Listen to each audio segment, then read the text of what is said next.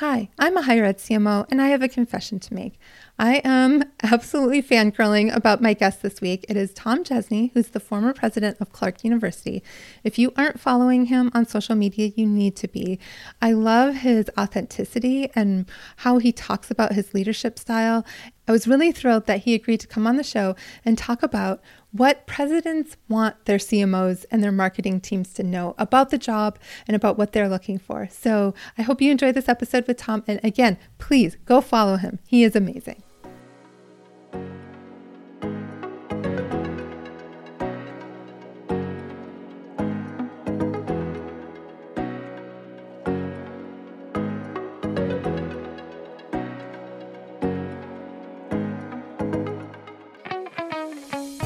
Welcome to Confessions of a Higher Ed CMO, the podcast designed for higher education marketers.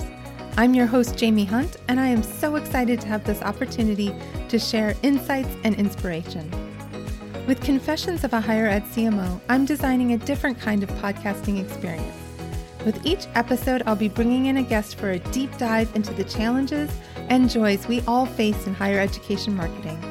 After each episode, you can join the conversation on Twitter by using the hashtag HigherEdCMO. I would love to see this become like a book club, but for a podcast. And be sure to follow me on Twitter at, at Jaime Hunt IMC. That's J A I M E H U N T I M C for more opportunities to connect.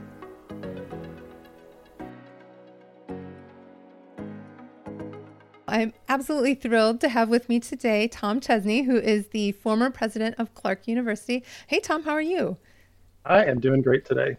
Well, I'm so thrilled to have you on the show to talk a little bit about, you know, being a president and marketing and communications in that space. But first, can you tell us a little bit about your higher ed journey?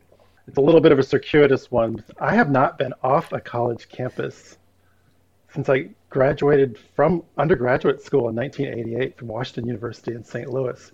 I worked for a year for Macy's department stores in their management wow. training program. And the uh, 90 hour week I had during Christmas working in the women's accessories department, hosiery, handbags, and so forth, made me undefer that deferred graduate study that I had coming at me. so I, yeah, wouldn't, wouldn't that do it? You know, just going in at seven in the morning That'd and getting home at for sure. Know, eleven o'clock at night or something like that. All for the good cause of you know department store retail. Um, so I went to Mankato State University in, in Minnesota, our shared home state. Um, and then I went to Florida State uh, after that for my doctorate. I did those both in uh, creative writing and, and, literature. My undergraduate degree is in Spanish, which living 20 years in Texas, which I'll share a tiny bit about, uh, it's come in very handy because I get to speak Spanish all the, all the time. So I took kind of that traditional route, um, went out to Whitman College in Walla Walla, Washington, met my wife at the new faculty dinner. She was not my wife yet, but that accelerated pretty quickly for us. We went to East Tennessee State University as faculty members there, then Texas Wesleyan University in Fort Worth, um, and then had our first child and kind of looked at each other and said, how are we going to juggle and do all this stuff? And the university was great and flexible and all that, but we um, decided I would look into the administrative kind of role. And that, then I went to uh, Pennsylvania, to um, Pennsylvania College of Technology, and for a year there. And then we went back to Texas, and I was there for a long run as a dean, a vice president of academic affairs, and provost at uh, Collin College, Collin County Community College District. Then I shifted and became uh, a um, associate provost at the University of Texas at Dallas, while they were a rising R1 university, and that really built up some skill sets I had in institutional research and assessment, and so forth. And then I had my first presidency at Brookhaven College in Dallas just a little ways uh, away from there for eight years before I went to Clarke for the last uh, three and a half years. So wow. that's my story, and I'm sticking to it. And I can't believe it's been as many years as it's been. that is um, a lot of states covered, a lot of ground covered in your career. and a lot of institutional types state? too. Oh, favorite yeah. state, yeah. Um, well, I'm, I'm super partial to my my home state where I was born and, and returned twice at different times. I love Minnesota. Um, I love the lakes, the you know the the nature. I grew up. I spent my summers on my grandparents' farm. Uh, I was told it was summer vacation. Actually, it was what we now call work. Um, but a, a, great appreciation for the work of farmer, farmers, rural communities, and so forth. Um, so I always love coming home to the the Midwest and I think also part my biology is not cut out for Florida and Texas, the heat and so forth. So I'm, I'm one of those people who's always wearing shorts all the time. I'm the person who gets looked at in the grocery store. It's like, it's like 40 degrees outside and you're wearing shorts. Yeah, because I run warm. you and my mom both. I'm like, it's 70 degrees and it's time to put a sweater on. Uh, I had to leave the Midwest for that reason. And I, my two years heading back to Ohio was like, this isn't this isn't the right fit for me. I'm I'm ready to go back south. And I'm married to a native Texan, so we get into those thermostat. They're they're not battles; they're just adjustments. I like it. I, am I'm, I'm with somebody who runs cold, so we're we're a good even match. There you go. Good um, for you. of course, we're not here to we're not here to talk about you know our spouses' uh, sleeping temperature preferences. Um, but although I'm sure our listeners are really excited about that, but I did want to talk to you because you know you're you're a college president. You you have been for a long time, and I think that's one of the like mysteries for a lot of people who haven't yet attained like a CMO or a C suite type title is how do you work with a college president? And so I'd love to pick your brain on how you view that relationship between the president and the university's chief communications and marketing yeah, I, officer. You know, I think it's one of the most important relationships you're going to find on any kind of higher education, you know, campus. Um, now, truth be told, I didn't get there right away. I learned kind of by the school of hard knocks on some of that. That the phrase that I mm-hmm. use today pretty irregularly and, and borrow uh, from from Hamilton, the uh, your your Marcom team, your leadership team, and sometimes it's two individuals, sometimes it's that CMO, whoever that might be, has to be in the room where it happens, because in any given moment at the planning stage for something, in the midst of the work in progress, or getting ready to launch, or undo, or the things that come to us as surprises if they're not connected to the, the president, cabinet leadership team, if they don't have that pulse on the on the university, um, they're, they're they're yards behind, they're steps behind in what they can do to help the institution be successful and whatever the situation is, be um, be successful as well. Have the kind of outcomes that you desire. And I kind of stumbled into that and early in my first presidency, and then just shortened that learning curve and made it happen when I went into my second. I imagine for some presidents, I think that like the COVID pandemic was the first time that they realized how valuable the Marcom voice is in the room.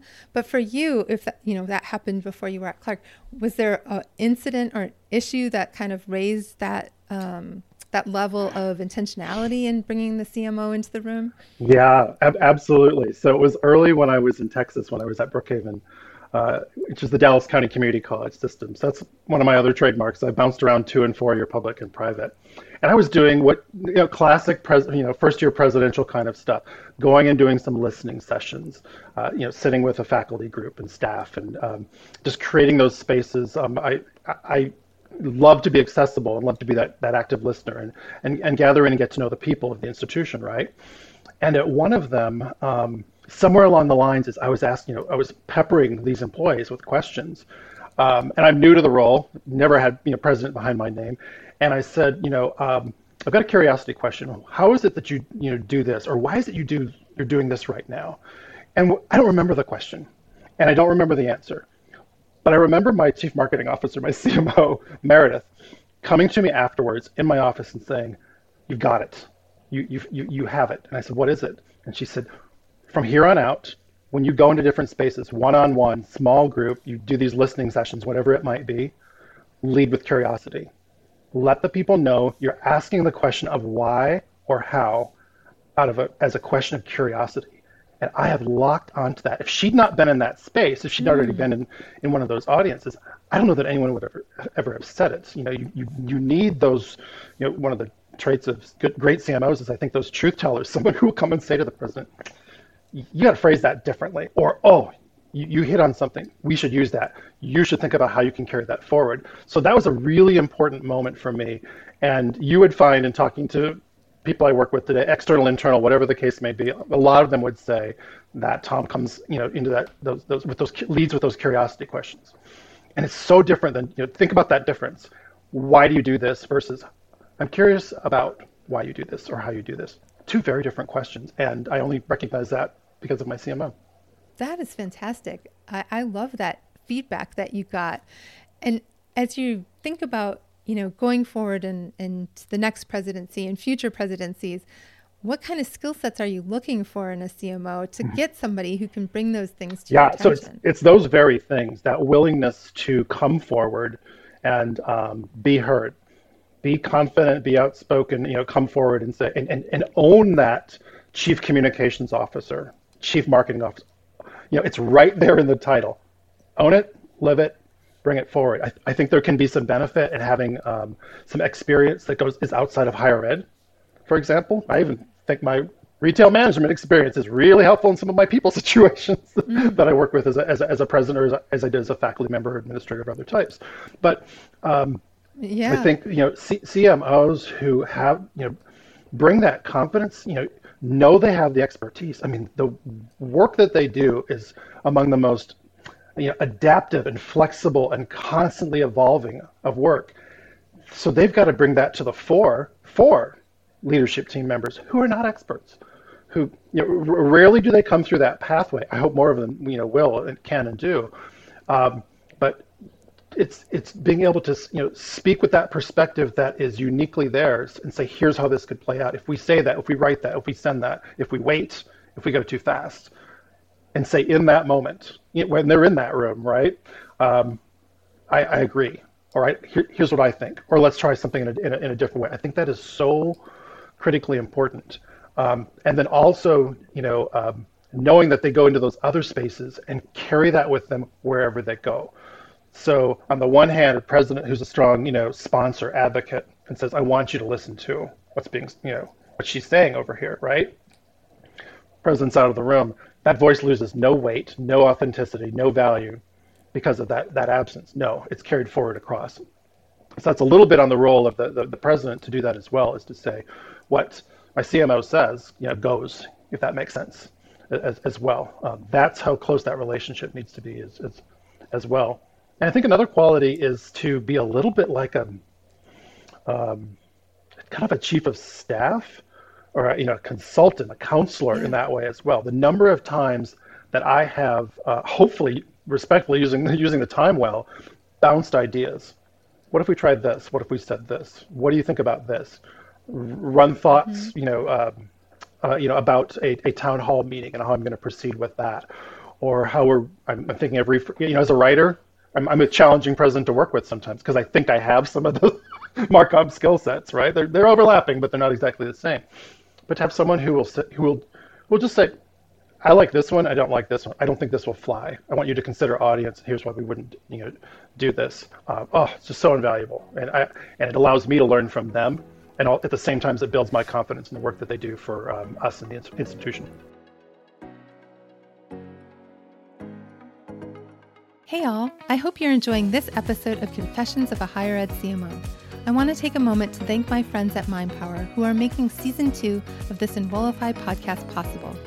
MindPower is a full service marketing and branding firm celebrating nearly 30 years of needle moving, thought provoking, research fueled creative and strategy. MindPower is woman founded and owned, WBENC certified, nationally recognized, and serves the social sector, higher education, healthcare, nonprofits, and more. The MindPower team is made up of strategists, storytellers, and experienced creators. From market research to brand campaigns to recruitment to fundraising, the agency exists to empower clients, amplify brands, and help institutions find a strategic way forward. You can learn more about their work in the world by heading on over to MindPower Inc. That's M I N D P O W E R I N C dot com. And be sure to tell the crew that Jaime sent you their way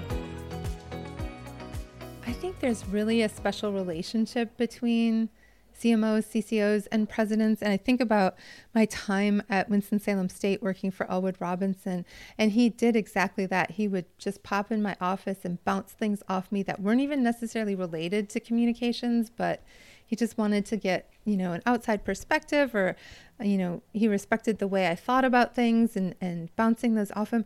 And it almost becomes where you're able to kind of anticipate what he will want and need. And then it gets where you can write in his voice and and he would say you sound more like me than i sound like me. And it just was such a, a, a magical relationship um, between the two. And I imagine, and I've been a fangirl of yours because throughout the pandemic, you you were tweeting stuff that was like, "This guy gets it," like I totally get it. Um, but is it sad to like walk away from those relationships when you're a president to be like, "Yeah, I'm I'm moving into something different, and I'm leaving behind this these folks that I, you know, had this close interaction with for years." Yeah, there there there is it is bittersweet in some ways. Um, but you know, one of those things that, that I, I like to uh, think about is uh, how do you how you come into a place and how you leave it, for example, and what do you see going on? And I think of the the team at, at Clarke University, for example, um, and how uh, their classic case of through their own you know unified desire to develop, to invest in each other and, and themselves, to completely redefine uh, the the roles of that that team um, and just raise the bar for what they did. I mean, in the community, three and a half years after I, I started, they were already rocking it in so many different ways. But to have people come up to you know me as the figurehead, you know, the face of the institution, and say, you know, that billboard that you have on such and such, oh my gosh, I almost it stopped me down to see, you know, the spectrum of students and like ages and diversity and so forth. And that's one Clarke, one community and they built that campaign. They they built that from the ground up. They designed it. I saw you know charrettes and ideas and so forth, but that came from them just raising up and saying, "We've got this. We we're able to do this kind of thing." It looks like the shops that you spend seven digits on to do Super Bowl ads or something shows how little I, I, I know about these things, but it's just that good.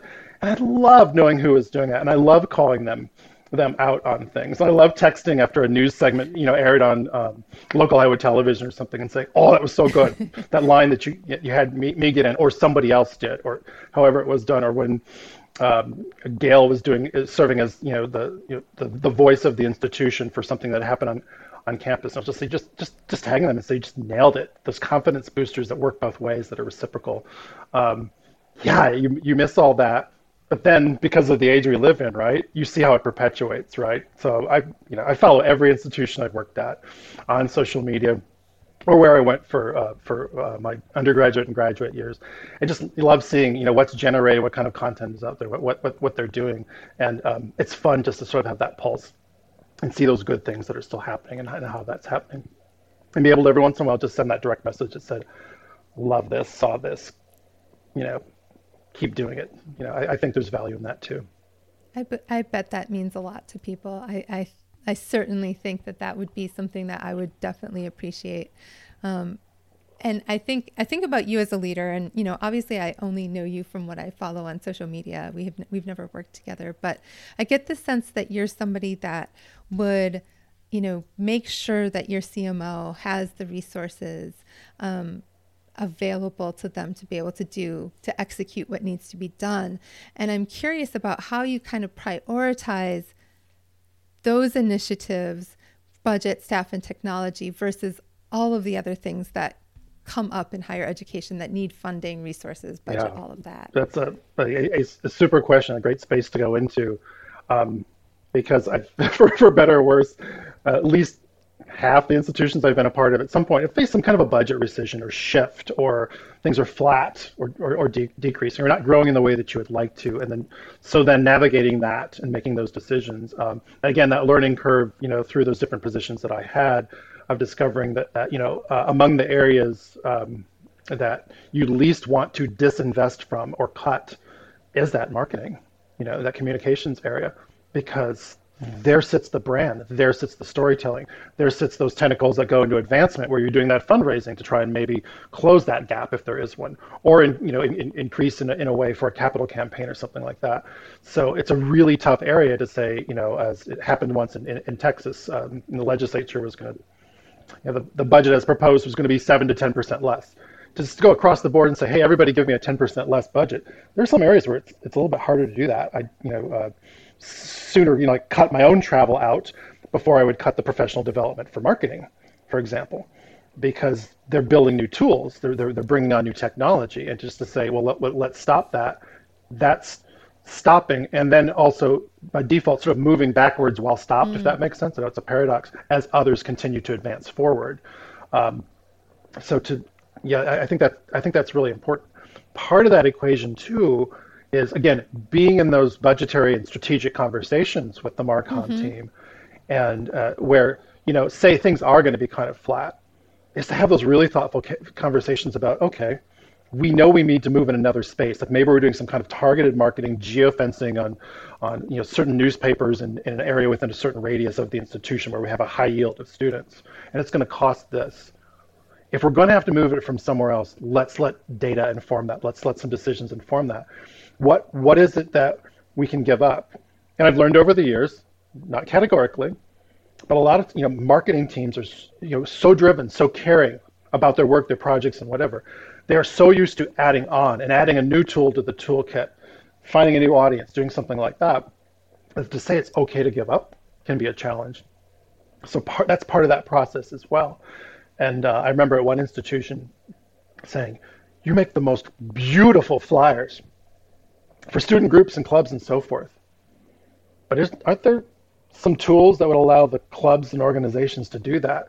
yeah, but style guide this and style guide mm. that. It's like, and do they really need to do that?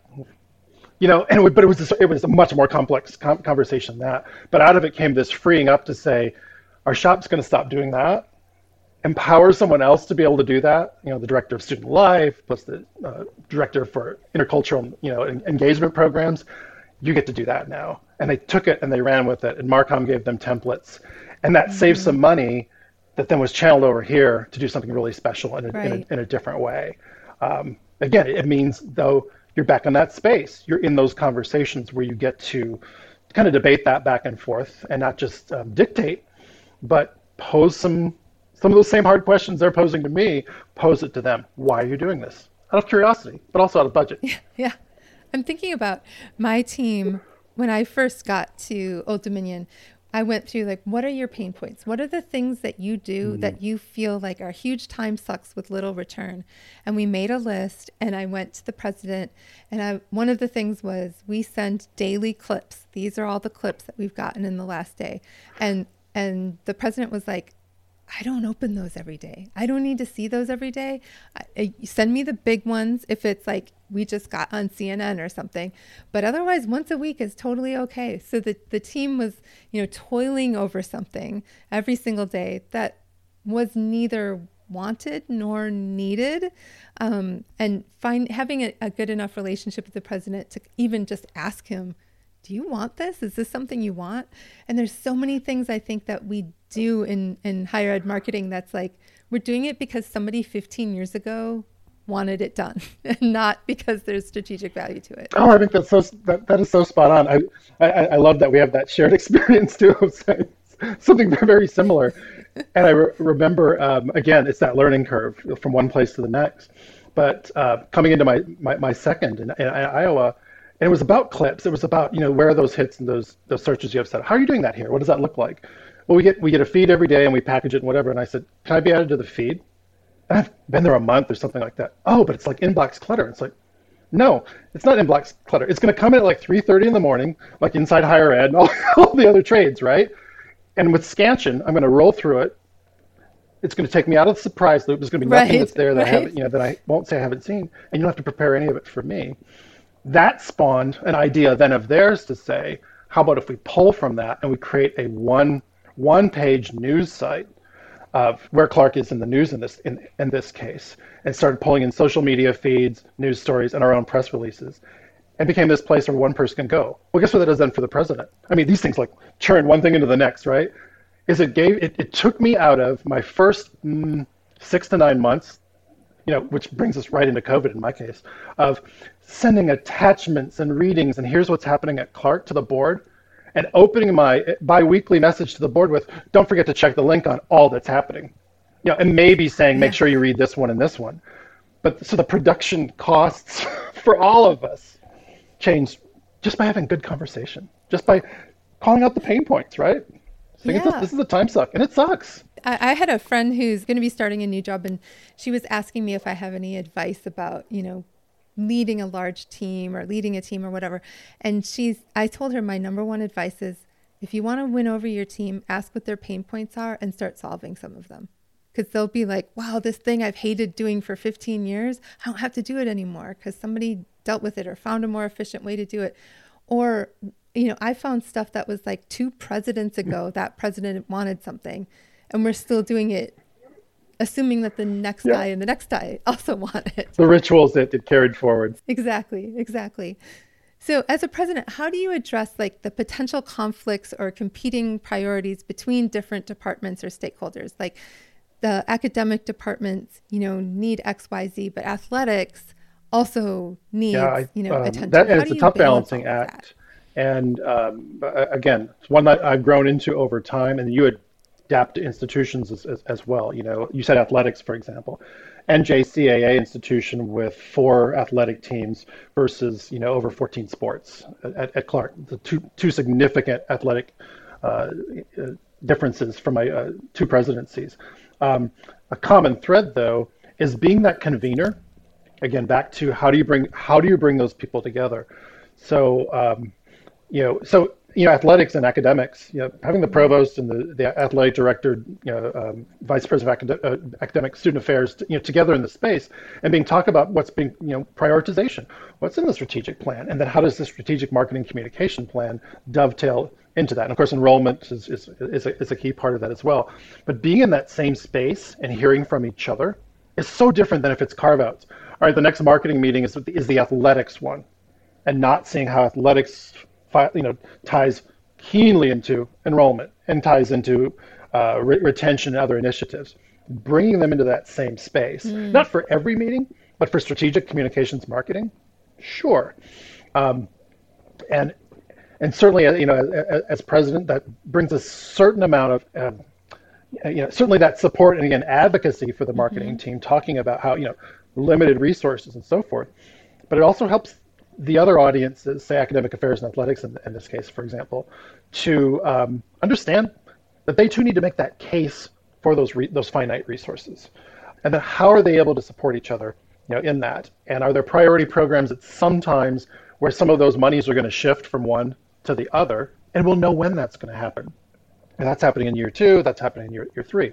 You're bringing on lacrosse team for the very first time. Um, there's going to be some ramp up startup costs. Clarke started football, you know, when I was there in my very first year, and just you know the the marketing plan just for that first season was huge. The investment in that very significant. Recurring costs, some of those dropped off from a launch versus ongoing. Well, just even talking about things mm-hmm. like that in, in, in a similar way that makes sense then to hey, we're revamping the MBA program and certain elements of the nurse practitioner doctorate program. Again, having the athletic director and hearing that side, having the provost hear it from the other side, and working together in that space for prioritization and strategy, I think makes a world of difference. At the very least, is creating that respect that you hope for. That you've got these competing interests that ultimately really do fit into the overall, you know, vision and direction that the university is going. Uh, you'll understand that better if you're hearing each other and giving space to be heard to each other in those conversations. This is a, a, podcast about marketing, but boy, do I want to dig into how you started a football team and then went into a pandemic. Like, how, how did that? Was your first season the pandemic year? It so it was the fall. It was fall of 2019. Played a whole season. Okay. Um, and then uh, actually did play the following fall. We were in the uh, uh, in the NAIA, and the Heart of America Athletic Conference. Uh, interesting study in and of itself for another time was able to set up a set of protocols that allowed competition in fall and spring sports all the way through and did a whole lot of good to keep a wow. lot of those institutions whole, if you will. Yep, yep. There was a challenge, but again, a lot of people at the table. Yeah. A lot of perspectives, getting to a lot of good answers and good outcomes. Yeah. I could also like pick your brain for hours about navigating as a president the COVID nineteen pandemic and how how you balance all of that. But you know that was I, I was at um, Winston Salem State when when the pandemic hit and you know the kinds of decisions that we had to make with very little knowledge and insight into what was going on in the world. And in hindsight maybe you would have done things differently but it was hard.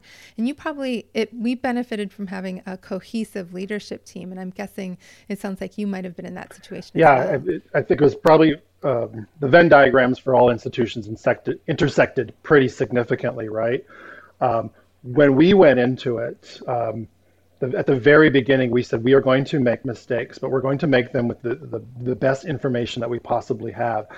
I've gone back to and looked at the very first post that we made on the, the COVID website, which is that kind of classic, hey, we're monitoring this thing. And then it escalates from there into the shutdowns and the changes in pedagogies and all that stuff mm-hmm. over the course of the better part of at least two years, right? Protocols for returning to campus, all of that. So one of the things we said, we're, we're never going to assume that we have um, all the all the right players, all the right information, whatever. But everyone in that space is um, is going to be truly equal in terms of we, we've got to hear from everybody. And so I convened a lot of those meetings. I was in those, and in every one of those, we went around and did a check-in, facilities, residence life, academic, you know, every, all, all of those. And it was one of those a few weeks in, for example, where somebody calls out, "We're going fully online, and there's no one from IT on this call." You know, it's like, boom, got it. Who are we inviting? Who's the right person? And that expanded into, hey, everyone in this group is also wow. empowered to bring yeah. someone in. So athletic director saying, today you'll see with me, director of, you know, the director of athletic training, who's having to think about all these protocols for the care of our student athlete. You know, and you can think of example after example where it was, if we're really going to peel this and figure it out, it's not enough to have this, the director mm. level. I need some others or, or, or the dean, certainly not the cabinet doing that. Um, you know, probably six or eight months into it, we discovered this phrase that we ended up closing every meeting with, and that was, um, you know, see you whenever the next meeting is. Sometimes it's the next morning, whatever it was. But until then, stay in each other's business for all the right reasons. And I would carry that and say you can lay that across post pandemic. So many ways of solving problems together or looking at things together is to get into each other's business, to understand it, to hear it, to contribute to it, and that's all the right reasons. Mm. That's very different than micromanaging or telling somebody, you know, you know, you, you you're going to explain it for them, and you're not the expert, but you're going to explain it for them. You know, that all that kind of stuff that goes on. Um, if you create a culture for for that, that openness to be able to do that, then you don't have to have org charts to say how we're going to redesign, you know, who hierarchies and all that. You just create a culture for um, improved communication, just across, up and down, you name it. I love that. That really segues nicely into my next question, which is how did the past three years and, and the time in the pandemic impact how you communicated with stakeholders? I, I can't imagine that it didn't impact how you communicate with st- stakeholders, yeah. just given the magnitude of what needed to be communicated. Yeah, absolutely. Um, in, in so many different different ways. So all of those things that feel so comfortable. Everybody has their comfort zone, right? Uh, I think you know shifted. I loved the you know all college day, all college meeting where you come together in a, in a uh, you know concert hall or you know uh, some space like that, and you gather and you can walk the stage and roll through the Prezi or whatever it it, it, it might be and take Q and A or whatever, and it's just the ambience of the room and doing that is, is so much fun. And I remember you know you go from doing that like in my second week or third week in starting uh, my work at Clarke and then having it go away to where it's how many, you know, have everybody turn off their cameras because there's a few hundred of us trying to do the all college day address state of the university the following August. And it's like, oh, it just like hits you right here. Or we're recording it, play it on your own time. So some of the changes were like that and felt more artificial. Others were, again, back to being able to sit around, you know, with each other and think through. Um, you know, what are what are the things that are in jeopardy? Um, I remember, I, will never remember whose idea is. It doesn't matter whose idea it is if you, you deliver on it in a, in a, really successful way. Sometimes, right? You don't care who gets the credit. We just know that it worked. Uh, someone someone said, you know, um, we're, we're very student centered. This is a time to become parent centered as well. Parents need to know even more than they do. Um, and I uh, I took all of our first year students, and I wrote cards to all of the parents. Uh, you know, thank you for entrusting your student to us for this semester. We're doing you know everything we can for them, and we thank you for believing in us to do that. Signed and sent one after another of those holiday, you know, that that bridge between you know the fall and the spring semester, and that was someone else's idea, as I, re- I recall it but it also made me sit down and think about every one of those. At a small institution, you know a lot of those students by name because I've had those freshman dinners and, and, you know, you're involved and engaged on campus and all, all that kind of stuff. So that completely changed something. It's like, you know, that um, I was used to doing that for donors and alumni. You know, there were there were vast databases saying you sign these, these get printed, all that kind of stuff. No one had ever said, And we need you to sit down and write to the parents from your heart because that could be the difference maker for someone deciding to come back into another semester of this. And then doing calls during the summer, individual calls, teams doing that. Our, our um, vice president of, of student life initiated that and formed those. And we're calling down the line to prevent summer melt, right? Just just saying, hey, we're just checking in from Clarke. How are you doing? How's your summer been? So forth. And it's like, what?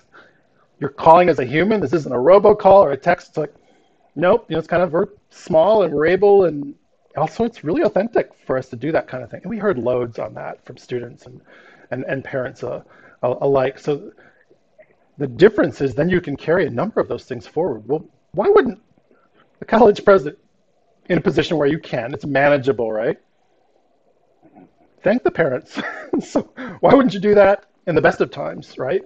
Because that's a big deal. I dropped my daughter off this fall, so it really it hits home a little more closely now for me. But um, so yeah, the ways we did it, the frequency with which we did it, how we went about doing it, I think um, mattered. You know, the you know, the open door to the, the office, for example, where people pop by and say, got a minute and so forth, kind of goes away during the, the worst of COVID, right? Well, then how do you lo- allow direct messaging, you know, Outlook Messenger or something like that, for someone to pop it and say, do you have a minute? Or just uh, somebody opens a, opens a Teams window or whatever and said, can you answer a question for me? I just need, you know, that, that kind of thing. All those things changed. And then probably the number, you know, one of the, I would say it's number one, but also way up at the top with that was um, and is to this day that whole phrase "How are you?" has completely changed forever for for a very very long time. Right? I never take for granted in the hallway or on a call like this, whatever it might be, when someone says "How are you?" Um, it, it's not a, it's not an invitation to unpack everything, but it should be one now where we can we should anticipate and expect. It may not be "I'm fine," because we're not all fine, and for again a better part of two years what was fine. It changed day by day, you know, not being sick or, you know, being able to work at all or, you know, what, whatever, not having lost a loved one or something like that. So creating that space where it's like, you know, when I'm asking, you know, in saying that, I, I really want to know how you're doing. Um, how, how, are you managing this? What's, what's the, what's the mood? How's your team doing as well when you're, when you're sitting as a cabinet or something like that? I think that that made a difference. I'm hoping those are also carry forwards. You know, the, we, when we ask that question from time to time, we take a moment for so to be a point of reflection and thoughtful, you know, uh, questioning that comes with more than one or two words and jumping into agenda item number one. Yeah, I think I hope and and I really, really sincerely hope that we see each other as human beings even more than we did prior to the pandemic because I think we got to see behind the curtains and what people's personal lives look like by virtue of we're all working from home. You see what's happening behind. You see the kids climbing the walls who are supposed to be homeschooling. You, you, see, you know, the cats and the dogs and the hobbies. And it's like suddenly everybody, um, it stopped being abstractly human and started being, per, you know, perfectly human, I guess, an actual human being to people. And maybe that makes me sound weird that I didn't realize people were humans before that, but you didn't have the same glimpse into people's personal lives um, until you saw them in their home situation and understanding you know i had i'm sure you had this too people working for me that have three kids homeschooling behind them and how in the world those folks manage all of that on top of their jobs and the stress of where your groceries going to be and all of that it's just bonkers. You've got to give uh, allow people, give them grace and space and, and all of that. But I, I remember there were times where my preference really was okay. Let's not do blurred backgrounds. Let's not do nicely designed graphics or whatever of our institution, right? Let's show it. You know, if you're okay doing that, and and and just be all right with wow, it looks like they didn't put the coffee pot away or that plant is dying or whatever it is, because there might have been a, a nice little point of departure there. Or when uh, one of my two uh, marketing comms directors, uh, her uh, daughter Hayden was home for a while, and you know, and and Hayden just just jumped on a call or whatever and says, "Hi Thom, I know they call you Thom, your first name Thom, and so forth." And I just, Hayden, how are you doing? What are you looking forward to? Well, I want to do gymnastics and whatever. And at first, I think her mom, who I'd worked with by then, you know, a couple of years or whatever, I wouldn't say she was mortified, but it was like surprise. And then it was like, yeah, this is just this is just part of what it is and, and where we are. No different than my case, the dogs that would go ber- berserk because a horn honked outside and I didn't have time to mute, you know, whatever it might be. We all had those realities of sharing a little more of a glimpse into them. Um, or even sometimes just saying, um, as I, I, more than once, you know, happened to me where someone said, "I'm camera off today because I'm just off. I, I'm I'm feeling off. Do you still want to have this call?" Yeah, I just want you to know that I'm I'm not to be seen today. I'm only to be heard. It's like it's okay. Again, humanizing these already humans, right? Further. I, I sometimes just get so tired of looking at myself when I'm in like Zoom meetings all day. Like at, by the four o'clock meeting, I'm like, my camera's off. I can't look at my face anymore. It's just, it's not here for me. But I do think, you know, the the in some ways like the crossing campus for meetings that maybe are just, you know, not necessarily necessary to be in person so you can have a quick Zoom call, or where you might have had a phone call, but now you're having a Zoom where you can see each other while you're talking, those kinds of things. I think there's definitely some good that has come out of that. And I love the, the story you told about the reaching out to parents and, and thinking about them and thanking them for entrusting us. And they're doing that whether we're in a pandemic or not. As you know, um, you know, dropping your daughter off at school, you're sort of trusting that all the the grown-ups there will will help her get through that whole process. Right. Where is she going to school? She's at Southwestern University in Georgetown, Texas. Yeah, so far yeah, away. kind of back home for her because she did most of her K through 12 there, but but not a school that she originally knew uh, or was familiar with, but one that found her, and then she found them, and all that all that perfect chemistry happened. I just returned from parents or family weekend, and it was fantastic. Do you get any special treatment as a, a college president having your daughter at, at school? Did they sort of tell you stuff, you know, give you an inside scoop? You know, when when it's a good question. When we went down for move in, um, uh, Lori Trombley, their their president, of course, was greeting all the students and whatever there. And I'm, I'm, we're sitting at the the new student brunch or something, and uh, my daughter said, you know, uh, you can eat the brunch, you can participate in everything, but you have no business whatsoever talking to the, the president. I said, okay. Well, she she spoke and she was so wonderful, um, and she's she's been you know president a couple of times so. I knew of her, I did not know her, and she and the board shared some some lovely things to the parents and the students, and it was really good motivation. I, and I was like, I was already so comfortable going there, right? We we wouldn't have been sitting there in the hundred and some degree heat, and but we got all the way through this, and my daughter turns to me and says, "All right, you know what? I think it's okay if you go say hello." so I'm in my t-shirt and shorts for parent move-in, right? And and she and the board chair just said, we were wondering if you might say hello. You know, it's like it's that decorum kind of thing. Uh, there's sort of an unwritten code, I think, is, and, and I heard it from someone, I've sort of adopted it. I love to go and visit other campuses and so, so forth. But when I'm going somewhere, I'll often just drop a note and say, not expecting a reply, I'm coming to visit your campus next week for fun. I know, I know you have a new science building, or, you know, you've done something different with what, whatever, and I'm curious. By now, you can tell I'm curious, right, all the way through this call. Um, but and, and and a lot of times I'll hear about, hey, when do you want to pop by? I think part of that is because it is one of those positions that is it's the one thing that's held up from anybody who gave me advice, like back when I was an assistant dean, hey, are you going to be on this progression to become president? One thing that is absolutely held is the loneliness of, of the college presidency. Sometimes it's with your thoughts, sometimes you're on your own. Um, it's it's and, and I don't mean that to be melodramatic in any in any way, but mm. you're you're it. You do give up some of the camaraderie with not the collegiality, but just you even if you carry your faculty status or something like that. And one person described it to me really well, and I and I and I use this from time to time is it's not you the human again, but it's the title that follows the name of you the human. When the president comes into the room, the environment changes and it can change in a lot of different ways. It can be, oh, you know, she's mm-hmm. here. Now we're going to do the senior toast, and everyone's excited about that. Or not, you know, we're, we're going to do the awards present, you know, and it can also be, mm-hmm. he's here, and it's the budget cut conversation, and now the rubber's going to hit the road because they said when they got here, we're going to make those decisions. You know, so there's those those different things. Um, so when we come together, like with the Council of Independent Colleges or whatever, the presidents come for that annual you know meeting in January. Uh, you know, even people who have no hair like me, you let your hair down because this, your empathy tanks are full. There is so much more in common than is uncommon amongst presidents of every institution. 100%. We hold all the stories and confidences and things like that. You know, the the ethical part of it, but um, it's it, that that part of the job is is something you you don't embrace it. You just mm-hmm. have to know that it that it's going to be there. So you know, in my case, having a fantastic wife of 25 years and four dogs that become like a blanket when I get home and and, and, and kids and others and so forth make make those those loneliness moments um, a lot less Im- impactful. But it's definitely there.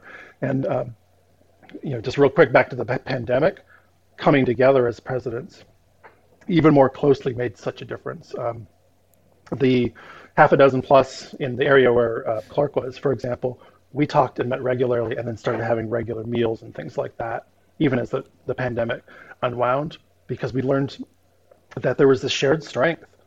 And even, even though we couldn't all do necessarily the same things because of the nature of our institutions, we could inform each other's decision making and, and really have a community of, of presidents in the same mm. way we had a mm. community of colleges. I imagine that's a a transition, making that transition from you know a faculty member to a leadership role where you start to become more the title than the person.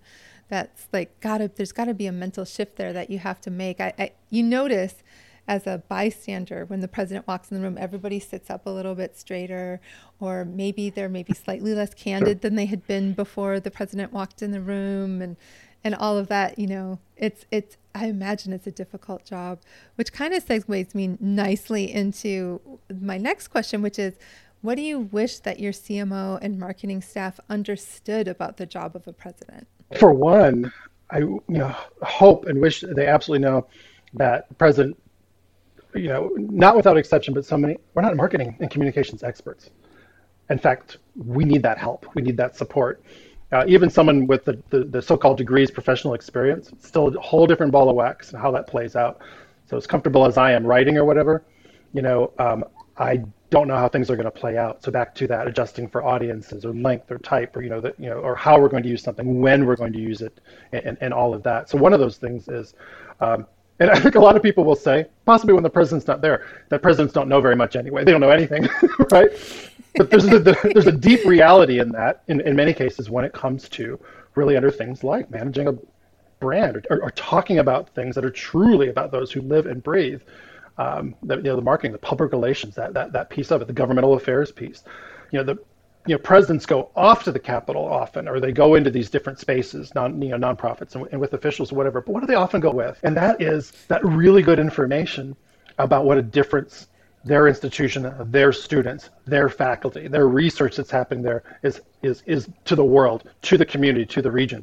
And where's that coming from? A really talented Marcom team that's pulling that in, again, because of those racial relationships, regular conversations with the faculty, knowing, knowing what's going on in your, in, in your research arm, really having that pulse of, of, of the students and having those things ready to go so that when you turn to them, you know, when president turns to them, it's like, I'm going here to meet with these people to do this boom, let's like pull this. It's almost like, you know, here's the smorgasbord from which to choose for the really perfect meal with Senator so and so, who's on the appropriations committee. Perfect, right? So I go back to your your, your, your question. It's that we, you know, um, don't know as much as, as, as some might think. Also, a lot of presidents, I don't think are, are again, sometimes it's maybe a stereotype of the role, willing to ask um, but that being educated, getting a chance to learn from someone, I think is is uh, so important. And having somebody be able to you know, run and, and, and try that by you, um, you know, doing you know, for a video, you know, holiday card, Christmas card in the case of Clarke, a Catholic institution, and having the, uh, you know, the Jenny, the videographer, who's got the, you know, you know, tele uh, screen up for me, you know, the iPad up with the script and so forth, and just being able to say, I didn't like that. You know, your your your face was kind of frowny or whatever. It didn't seem to have the, the same energy you have when you're downstairs talking to students. You're talking to students through the screen, Thom. Can you bring that same kind of energy to it? You know, that's someone in a in a in a mid-level position who's going to tell the president, "Isn't cutting it? You've got to do better than that." Students are largely comfortable doing that. You know, the CMO is in a position in a little different way than a governing board to give feedback and ev- evaluative, formative, helpful feedback and education to a president that some others on the team are, are not. My CFO doesn't want me to go get a CPA and an MBA behind my name and, and, and get into the books in that way. They want me to understand and so forth work that way. But the CMO wants me to shine. because they know there's there's something riding on that sometimes, and I think that's really important. So I loved getting feedback. It helps. I got a lot of feedback in writing workshops over the years. Right? You're used to taking the hits, like, "Whoa, nobody liked the story. Tear it up, throw it away." Right?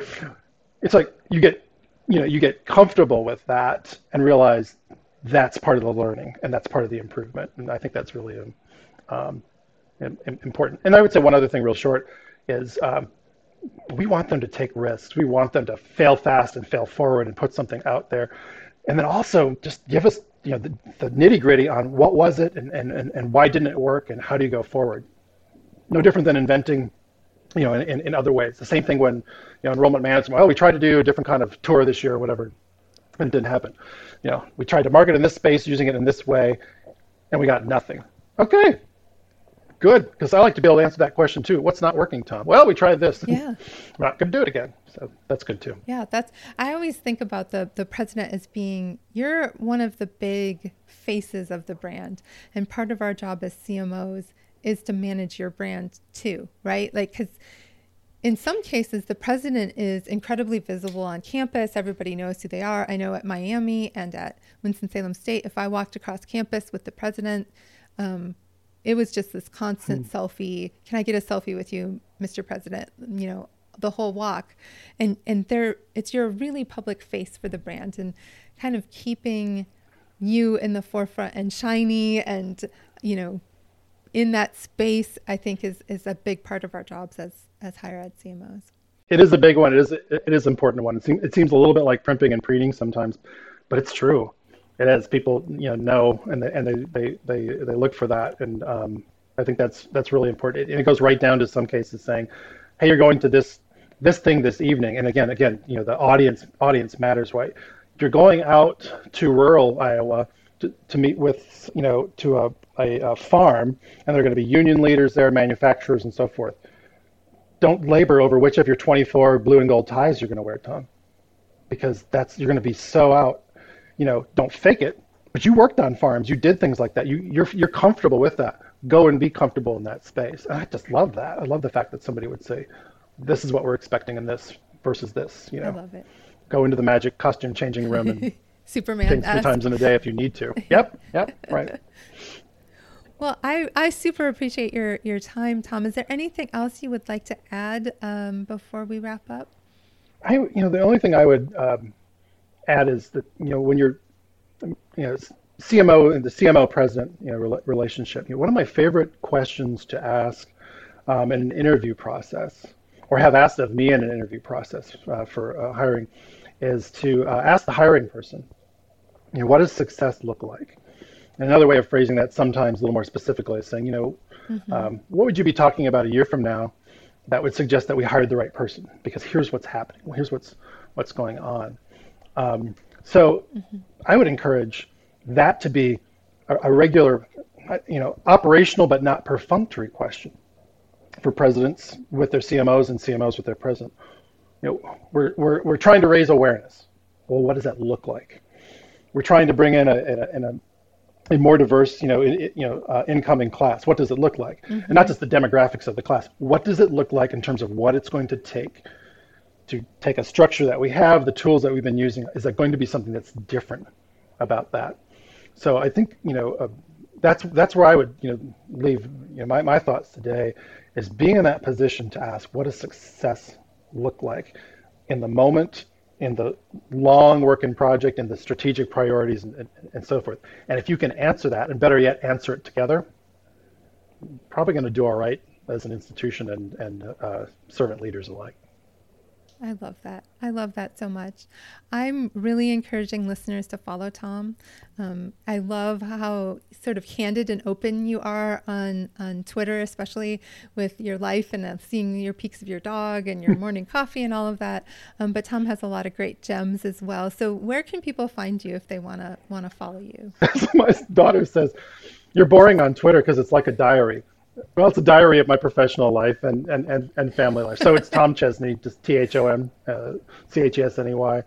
Uh, over on LinkedIn, I'm typically more along the professional line of, of, of thinking, looking into some of the you know, key issues that are going on in the day following, posting some of those. Uh, I do some you know articles and chronicling of my own over there. It's kind of usually typically tied to higher education uh, leadership. Instagram is mostly pure fun, and that's where you find craft beer Thom. I'm still I'm Thom Chesney at all of those. I like to be really transparent. It's so easy being it's it's much easier to be one person than try to be multiple people. So I just went with the easy route, right? But if you find me over on Instagram, it's the it's the lighthearted. It's way more dogs, way more food, and way more uh, craft beer. in, in in moderation.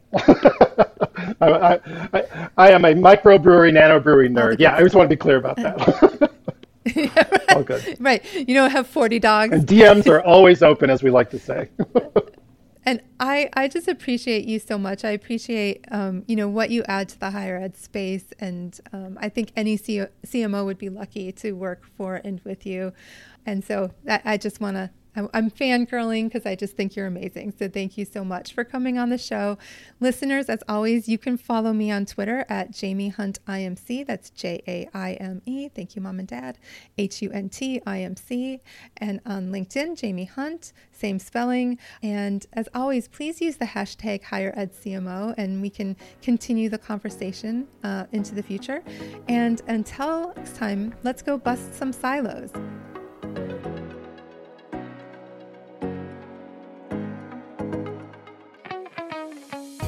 Hey all, Zach here from Enrollify. I hope you enjoyed this episode of Confessions of a Higher Ed CMO with Jaime Hunt. If you like this episode, do us a huge favor and hit that follow and subscribe button below. Furthermore, if you've got just two minutes to spare, we would greatly appreciate you leaving a rating and a review of this show on Apple Podcasts. Our podcast network is growing by the month, and we've got a plethora of marketing, admissions, and higher ed technology shows that are jam packed with stories, ideas, and frameworks that are all designed to empower you to become a better higher ed professional.